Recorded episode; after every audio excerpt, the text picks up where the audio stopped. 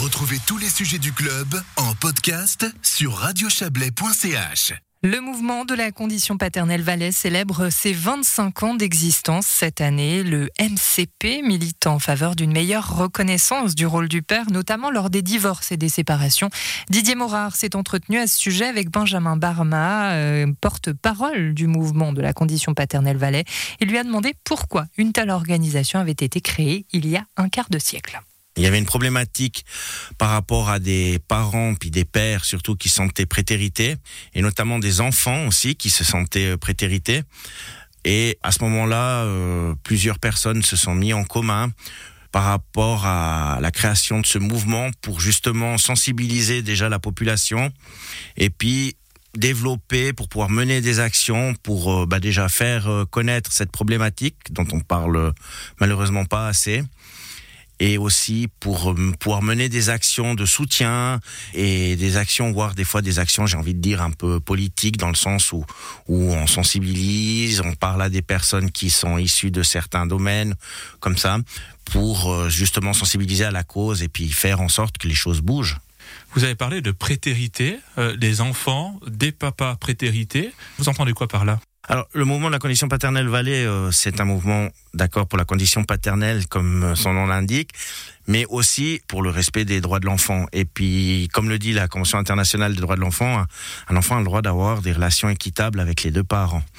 Les enfants souvent réclament non seulement d'avoir leurs euh, leurs deux parents donc euh, c'est clair que le système 26 4 donc ça veut dire deux week-ends par mois et puis euh, 26 jours pour l'autre parent souvent c'est pas très juste. Et puis ça déplaît euh, souvent à beaucoup d'enfants qui malheureusement euh, on voit euh, au bout d'un moment le lien familial avec le, parent qui est entre guillemets comme j'ai dit prétérité.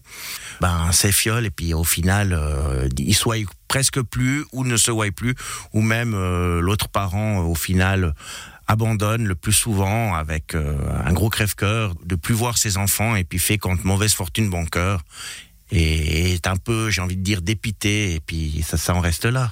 Qu'est-ce qui a changé en 25 ans En l'occasion, lorsqu'on fait un, quart de siècle comme ça, de se poser la question et de regarder dans le rétroviseur, est-ce qu'il y a des choses qui ont changé selon vous?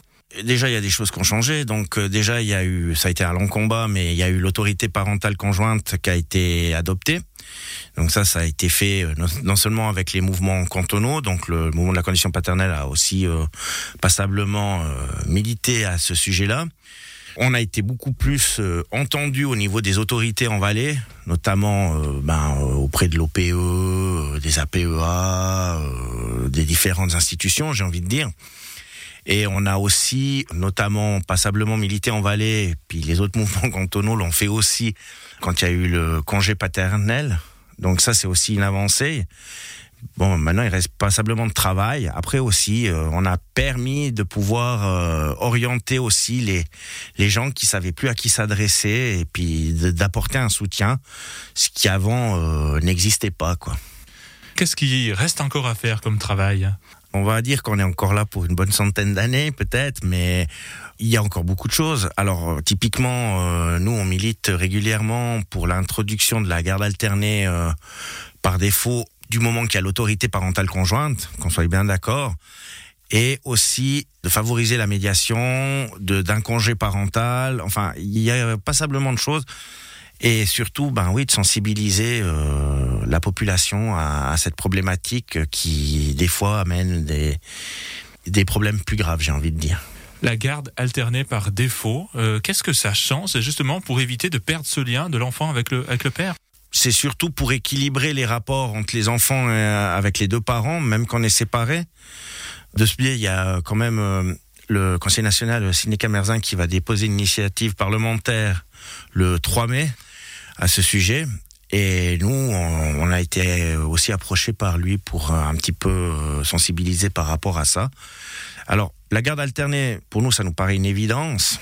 Alors, bien entendu, s'il y a autorité parentale conjointe et que les conditions le permettent, dans le sens où déjà ça va dans un sens d'égalité. Ça permet aux enfants notamment de pouvoir avoir un lien qui est quand même euh, bien mieux que de voir euh, un des parents euh, quatre jours par mois. Et, et ça va juste dans le bon sens. J'ai envie de dire, c'est presque cohérent et logique. C'est presque étonnant qu'on ne l'ait pas pensé avant, quoi. Autre revendication pour vous, c'est un tribunal de la famille. Qu'est-ce que ça peut apporter?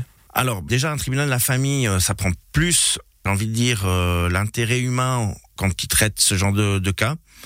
C'est fait dans d'autres pays où on n'a pas l'impression qu'il y a un accusé et un, un innocent, j'ai envie de dire. Enfin, c'est plutôt une discussion, enfin, c'est plutôt on met en place les choses. Et puis, ça permet aussi d'alléger les charges de certains magistrats qui non seulement traitent pendant un certain temps un larcin, après autre chose, après une troisième chose et ça. Et puis, je veux dire, il y a des tribunaux qui sont spécialisés, par exemple, pour des assurances. On trouve normal aussi qu'on soit spécialisé dans quelque chose qui fait partie du droit humain, du droit de la famille, et puis surtout pour des cas comme ça. Pour célébrer son 25e anniversaire, le mouvement de la condition paternelle Valais prévoit un débat le 6 juin à l'occasion de la fête des pères. La tenue de l'événement est pour l'heure incertaine en raison de la crise sanitaire.